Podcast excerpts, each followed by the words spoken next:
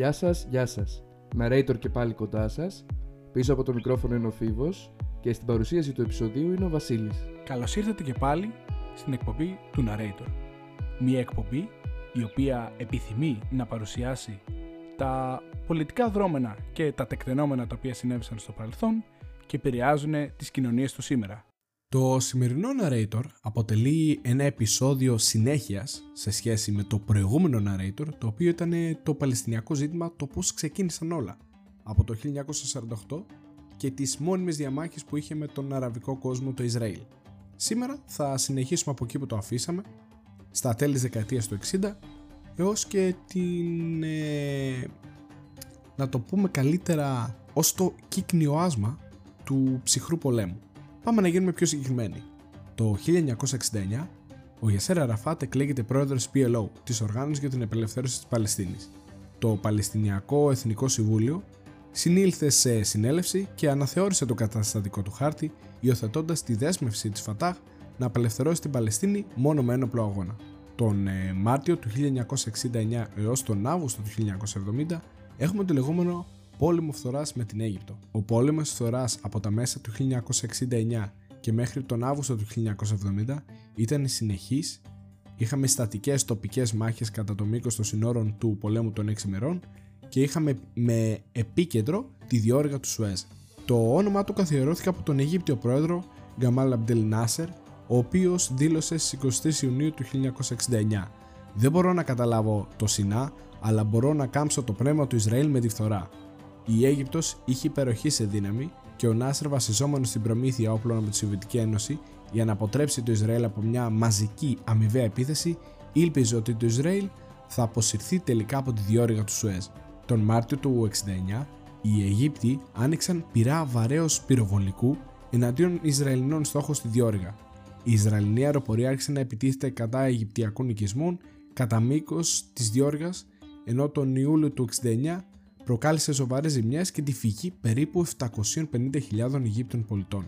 Η πρώτη συνάντηση μεταξύ Ισραηλινών αεροσκαφών και ρωσικών MIG πραγματοποιήθηκε τον Απρίλιο του 1970, καθώς η Αίγυπτος στηριζόταν με τη Σοβιετική Ένωση. Τον Ιούλιο, μετά την αποδοχή από την Αίγυπτο του σχεδίου Rogers, οι Ισραηλινοί πιλότοι κατέρριψαν 5 από τα αεροπλάνα τους.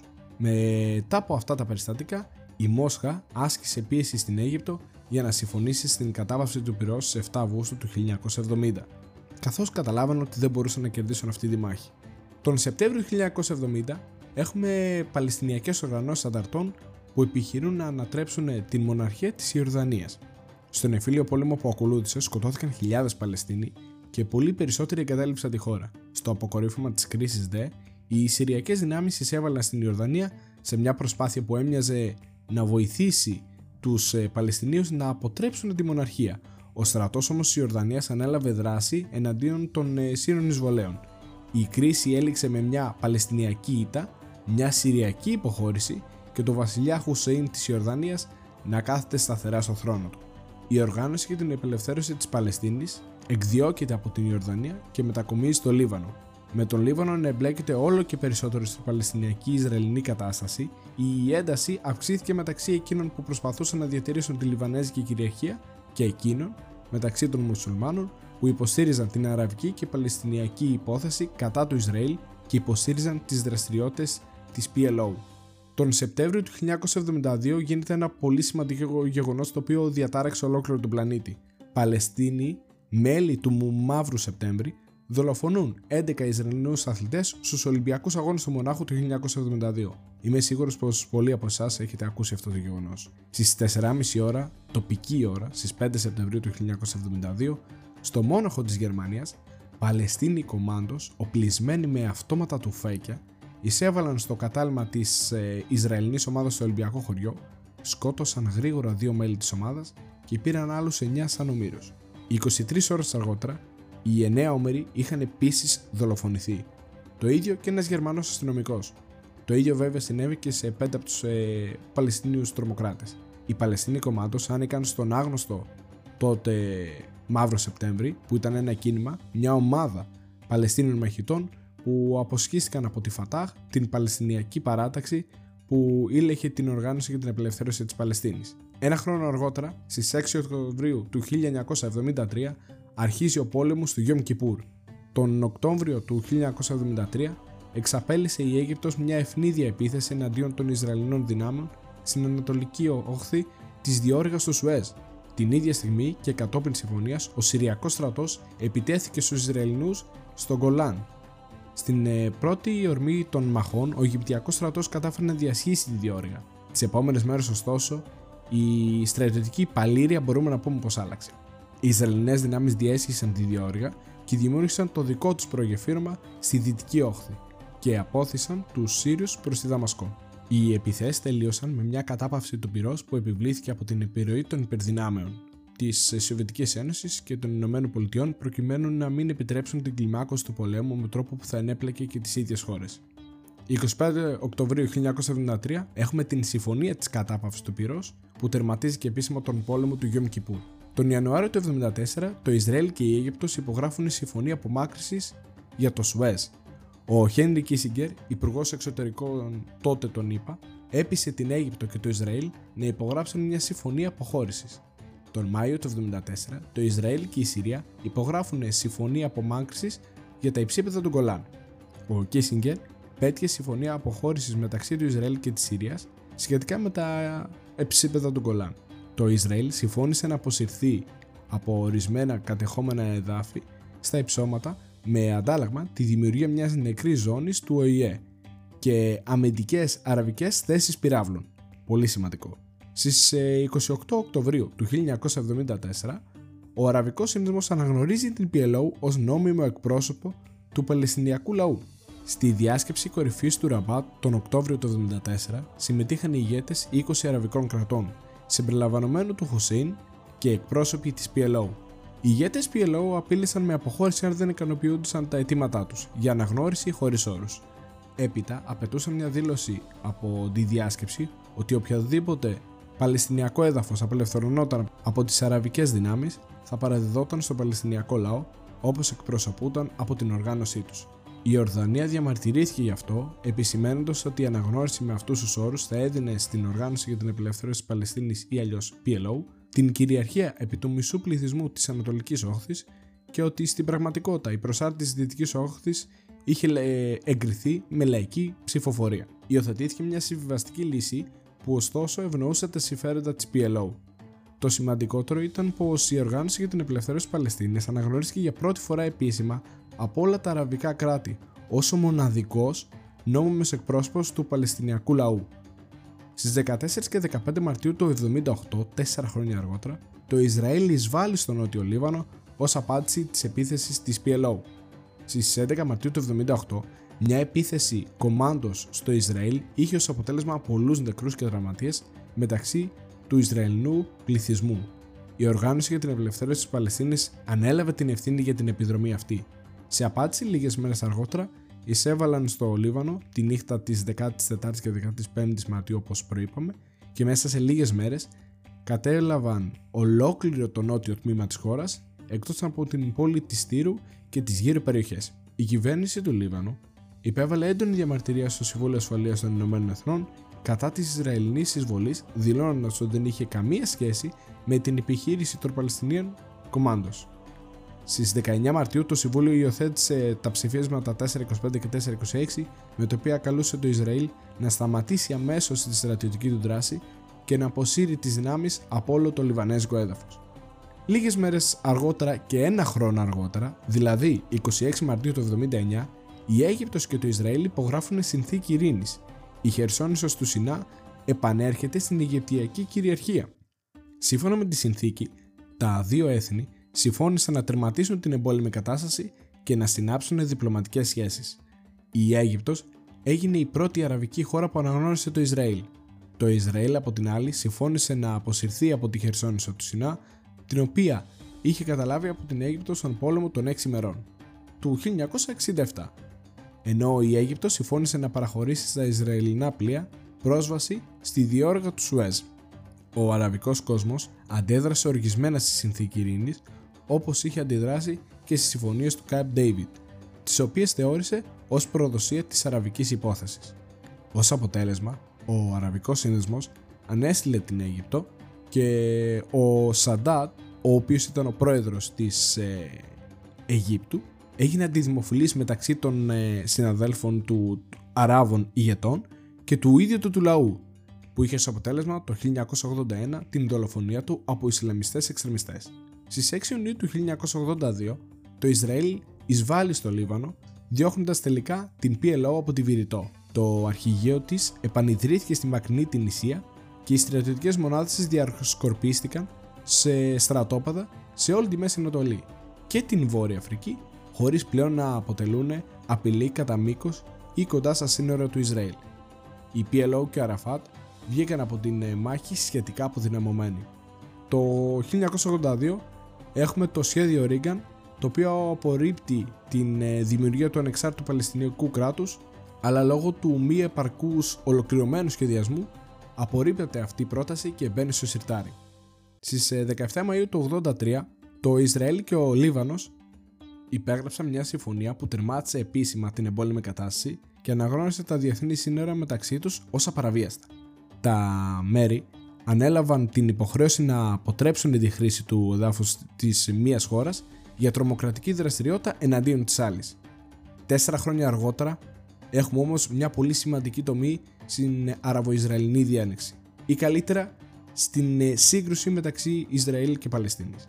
Ποια είναι αυτή; Αρχίζει η πρώτη Παλαιστινιακή Ιντιφάντα. Με αφορμή ένα περιστατικό στη Γάζα, η εξέγερση ήταν ένα προϊόν συσσόρευσης Παλαιστινιακών εντάσεων και παραπώνων. Στα μέσα του Ιανουαρίου, η Ιντιφάντα ξέσπασε στην καρδιά της ίδιας της Αραβικής Ιερουσαλήμ, καθώς οι Ισραηλινές δυνάμεις ασφαλείας έκαναν χρήση δακρυγόνων γύρω από τα δύο ιδιαίτερα τζαμιά στο Χαράμ Al-Σαρίφ, προσπαθώντας να διαλύσουν τους Παλαιστίνιους διαδηλωτές. Συνηθισμένοι να σκέφτονται την Ιερουσαλήμ και τον αραβικό πληθυσμό ως ένα απόσπαστο τμήμα του Ισραήλ, οι Ισραηλινοί σοκαρίστηκαν την αλληλεγγύη με την Ιντιφάντα που διαδηλώθηκε στην Ανατολική Ιερουσαλήμ. Η Ιντιφάντα κατέληξε σε αδιέξοδο με τους Παλαιστινίους να μην μπορούν να διώξουν τους ε, Ισραηλινούς από τα εδάφη και τους Ισραηλινούς να μην μπορούν να σταματήσουν τη βία. Οι δύο πλευρές σύντομα αναθεώρησαν ριζικά τις πολιτικές τους. Μέσα σε λίγους μήνες, η Οργάνωση για την Απελευθέρωση της Παλαιστίνης συμφώνησε να αναγνωρίσει και να συνάψει ειρήνη με το Ισραήλ και να δημιουργήσει μια αυτοδιοικούμενη οντότητα σε ένα μικρό τμήμα της Παλαιστίνης. Το Ισραήλ μερικούς μήνες αργότερα συμφώνησε να αναγνωρίσει την ε, οργάνωση και να εκενώσει μεγάλο μέρος αν όχι το μεγαλύτερο μέρος της Δυτικής Όχθης και τη λωρίδα της Γάζας. Επιπλέον, οι Ηνωμένες Πολιτείες θα αναγνώριζαν την οργάνωση και θα άρχιζαν εκ νέου το διάλογο μαζί της, ενώ η Ορδανία διέκοψε τελικά κάθε διοικητικό δεσμό με τη Δυτική Όχθη. Τελικά, ήταν μια βασική αναδιάρθρωση των γεωπολιτικών πραγματικότητων που σημειώθηκαν στην περιοχή, μια από τις οποίες ήταν η έναξη της ανάδυσης ενός Παλαιστινιακού κράτους. Το ίδιο έτος, τον Δεκέμβριο του 87, έχουμε την ίδρυση της Χαμάς. Η Χαμάς είναι ένα εθνικιστικό, ισλαμιστικό παρακλάδι της μουσουλμανικής αδερφότητας της Αιγύπτου. Ιδρύθηκε το 87 και ήταν κατά τη διάρκεια της πρώτης Ιντιφάντας και αργότερα αναδείχθηκε στην πρώτη γραμμή της ένοπλης αντίστασης κατά του Ισραήλ. Η Χαμάς, ακρονίμιο των λέξεων Harakat al-Mukhama al-Islamiyya που σημαίνει Ισλαμικό κίνημα αντίστασης, ιδρύθηκε από τον Σέιχη Αχμέντ Γιασίν, έναν Παλαιστίνιο κληρικό που έγινε ακτιβιστής στα τοπικά παραρτήματα της μουσουλμανικής αδελφότητας. Ο Γιασίν ίδρυσε τη Χαμάς ως τον τοπικό πολιτικό βραχίωνα της αδελφότητας τον Δεκέμβριο του 87. Τον επόμενο χρόνο η Χαμάς δημοσίευσε τον καταστατικό της χάρτη καλώντας στην καταστροφή του Ισραήλ και στην εγκαθίδρυση μιας Ισλαμικής κοινωνίας στην ιστορική Παλαιστίνη. Στις 31 Ιουλίου του 88, μισό χρόνο αργότερα, η Ορδανία παρετείται από τις διεκδικήσεις στη Δυτική Όχθη και διακόπτει όλους τους διοικητικούς και δικαστικούς δεσμούς. Στις 15 Νοεμβρίου του 88, το Εθνικό Συμβούλιο της Παλαιστίνης διακηρύσει την ίδρυση του Παλαιστινιακού κράτους. Ο Αραφάτ, ο πρόεδρος της οργάνωσης, κήρυξε νωρίς σήμερα την ίδρυση ενός ανεξάρτητου Παλαιστινιακού κράτους στο πλαίσιο ενός Εβραίους πολιτικού προγράμματος που αναγνωρίζει για πρώτη φορά έστω και μέσω στο Ισραήλ. Αυτή ήταν η ανακοίνωση. δεν υπέδειξε τα σύνορα ενός τέτοιου κράτους, αν και είπε ότι το σχέδιο διαμελισμού των Ηνωμένων Εθνών του 47, το οποίο προέβλεπε ένα εβραϊκό και ένα αραβικό κράτος στην Παλαιστίνη, εξακολουθεί να προσφέρει μια βάση για διεθνή νομιμότητα. Το κράτος που οραματίζεται ο Αραφάτ υποτίθεται ότι θα περιλάμβανε τη δυτική όχθη του Ιορδάνη ποταμού και τη λωρίδα της Γάζας, που κατέχονται από το Ισραήλ, και τον αραβικό τομέα της Ιερουσαλήμ, τον οποίο το Ισραήλ θεωρεί δικό του. Έτσι η ανακοίνωση ήταν κυρίως μια πολιτική δήλωση ελπίδας και πρόθεσης, χωρίς όμως να έχει μια πρακτική σημασία. Με ψήφους 253 έναντι 46, το Συμβούλιο ενέκρινε την πολιτική του πλατφόρμα που καθιστά το έγγραφο του Συμβουλίου Ασφαλείας στην απόφαση 242 την κύρια βάση για μια διεθνή ειρηνευτική διάσκεψη. Το 91 έχουμε την διάσκεψη της Μαδρίτης. Λίβανος, Ιορδανία και Παλαιστίνη συμμετέχουν. Για πρώτη φορά το Ισραήλ εισήλθε σε απευθείας πρόσωπο με πρόσωπο διαπραγματεύσεις με τη Συρία, το Λίβανο, την Ιορδανία και την Παλαιστίνη. Είναι επίσης και το έτος το οποίο μένει στην ιστορία γιατί είναι το έτος που τελειώνει επίσημα και ο ψυχρός πόλεμος. Είναι δηλαδή η χρονιά στην οποία η Σοβιετική Ένωση σταματάει να είναι η Σοβιετική Ένωση και μετατρέπεται σε Ρωσία, άρα σταματάει και αυτή η κούρσα των δύο υπερδυνάμεων. Τον Απρίλιο του 1993, συγκεκριμένα στις 16 Απριλίου του 1993, η Χαμάς πραγματοποιεί την πρώτη βομβιστική επίθεση αυτοκτονίας στο Ισραήλ. Αυτή ήταν η πρώτη επίθεση αυτοκτονίας που διαπράχθηκε εντός των συνόρων του Ισραήλ από μια Παλαιστινιακή οργάνωση. Μεταξύ του 1993 και της δεύτερης Ινδιφάντας του 2000 που θα μιλήσουμε στο επόμενο επεισόδιο, 37 βομβιστές αυτοκτονίας εξεράγησαν στο Ισραήλ. Οι περισσότεροι από αυτούς αναγνωρίστηκαν ως μέλη της οργάνωσης Χαμάς και ένα μικρό ποσοστό ως μέλη της Ισλαμικής Τζιχάντ. Το ίδιο έτος, τον Σεπτέμβρη και συγκεκριμένα στις 13 Σεπτεμβρίου, έχουμε την Ειρηνευτική Συμφωνία του Όσλο. Ένα χρόνο αργότερα ή καλύτερα λίγους μήνες μετά, συγκεκριμένα στις 25 Φλεβάρι του 1994, έχουμε την σφαγή στον τάφο των Πατριαρχών. Ο Μπαρούχ Γκόλνσταϊν, ένας Αμερικανός μετανάστης στο Ισραήλ και μέλος της Εβραϊκής Αμυντικής Ένωσης, μπήκε στο τζαμί Ιμπραήμ στο σπήλαιο των Πατριαρχών στη Χευρώνα και καθώς μπήκε ο Γκόλσταϊν άνοιξε πύρ εναντίον των γονατιστών πιστών σκοτώνοντας 29 και τραυματίζοντας άλλους 125 Παλαιστίνιους. Αφού τελικά έμεινε από πυρομαχικά, χτυπήθηκε στο κεφάλι με πυροσβεστήρα και εξυλοκοπήθηκε μέχρι θανάτου από επιζώντες σφαγής. Ταραχές ξέσπασαν σε όλη τη δυτική όχθη μετά τη σφαγή και συνεχίστηκαν για δύο μέρες. Περισσότεροι από 20 Παλαιστίνοι και σχεδόν 10 Εβραίοι σκοτώθηκαν στις ταραχές αυτές μετά τις αρχικές δολοφονίες. Τους επόμενους μήνες η Χαμάς πραγματοποίησε δύο τρομοκρατικές επιθέσεις οι οποίες όπως είπε ήταν μια απάντηση στη σφαγή της Χευρώνας. Η σφαγή είχε επίσης επίδραση στη διαδικασία ειρήνης η οποία ήταν από τις πιο έντονες ημέρες του 1994 και κατά τη διάρκεια της πρωθυπουργίας του Γιτζίκ Ράμπιν.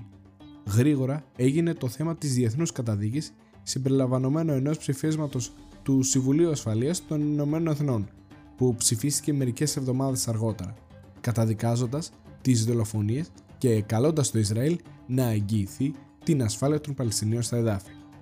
Η κυβέρνηση και οι ηγέτες του Ισραήλ κατέβαλαν μεγάλες προσπάθειες για να μετριάσουν τις συναισθηματικές και σωματικές ουλές που δημιουργήθηκαν από τη σφαγή. Ο τότε πρόεδρος Εζέρ Βάισμαν αποκάλεσε τις δολοφονίες το χειρότερο πράγμα που μας έχει συμβεί στην ιστορία του σιωνισμού. Τον Απρίλιο του 1994 υπογράφεται το πρωτόκολλο του Παρισιού από το Ισραήλ και την Παλαιστινιακή Αρχή. Στις 4 Μαΐου υπογράφει η Συμφωνία του Καΐρου μεταξύ του Ισραήλ και της Οργάνωσης για την Απελευθέρωση της Παλαιστίνης. Τον Οκτώβρη του ίδιου έτους, στην 26η ε, του Οκτώβρη, το Ισραήλ και η Ορδανία υπογράφουν συνθήκη ειρήνης. Και τον Σεπτέμβρη του 1995, στις 28 Σεπτεμβρίου του 1995, έχουμε τις συμφωνίες του Όσλο τις δεύτερες που υπογράφηκαν μεταξύ του Ισραήλ και της ε, οργάνωσης δίνοντας στους Παλαιστινίους τον έλεγχο σε τμήματα της Δυτικής Όχθης και της Γάζας. Η Ισραηλο-Παλαιστινιακή προσωρινή συμφωνία για τη Δυτική Όχθη και τη Λωρίδα της Γάζας υπογράφηκε στην Ουάσιγκτον από τον Γιτζάκ Ράμπιν και τον Γιασέρ Αραφάτ, παρουσία του Μπιλ Κλίντον, του Χόσνι Μουμπάρακ και του βασιλιά Χουσέιν της Ιορδανίας. Έγιναν πολύ γνωστές ως η δεύτερη συμφωνία στο Όσλο Σύμφωνα με τους όρους αυτούς της συμφωνίας, το Ισραήλ παρέδωσε στους Παλαιστινίους τον πολιτικό έλεγχο σχεδόν του 1 τρίτου της Δυτικής Όχθης. Κλείνουμε το επεισόδιο με μια πολύ σημαντική είδηση που και αυτή έμεινε να αλλάξει το ρου της ιστορίας. Στις 5 Νοεμβρίου του 1995, ο Πρωθυπουργός του Ισραήλ, Γιτζάκ Ράμπιν, δολοφονήθηκε.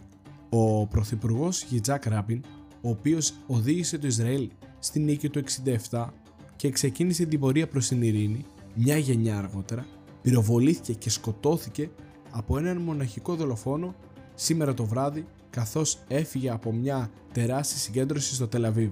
Ανέφερε σχετικά το δελτίο τύπου της εποχής. Ο Γιτζάκ, 73 ετών, χτυπήθηκε από μία ή δύο σφαίρες καθώς έμπαινε στο αυτοκίνητό του. Η αστυνομία συνέλαβε αμέσως έναν 27χρονο Ισραηλινό φοιτητή νομικής, τον Γιγκάλα Μύρ, ο οποίος ήταν ενεργός και για την υποστήριξη των Ισραηλινών επίκων, αλλά ο οποίος είπε στην αστυνομία ότι απόψε ενέργησε μόνος του. Ήταν η πρώτη δολοφονία πρωθυπουργού στην 47χρονη ιστορία του τότε κράτους του Ισραήλ. Κάπου εδώ κλείνουμε και το σημερινό επεισόδιο έχοντας φτάσει αισίως στις παρυφές σχεδόν της νέας χιλιοτίας στις οποίες θα πούμε στο επόμενο επεισόδιο και τις οποίες θα φτάσουμε πολύ κοντά έως το σήμερα. Θέλω να σας ευχαριστήσω που ήσασταν σε ένα ακόμα επεισόδιο Narrator και δεν έχω πρόβλημα να προσθέσω κάτι περαιτέρω. Να είστε όλοι και όλες καλά. Γεια και χαρά!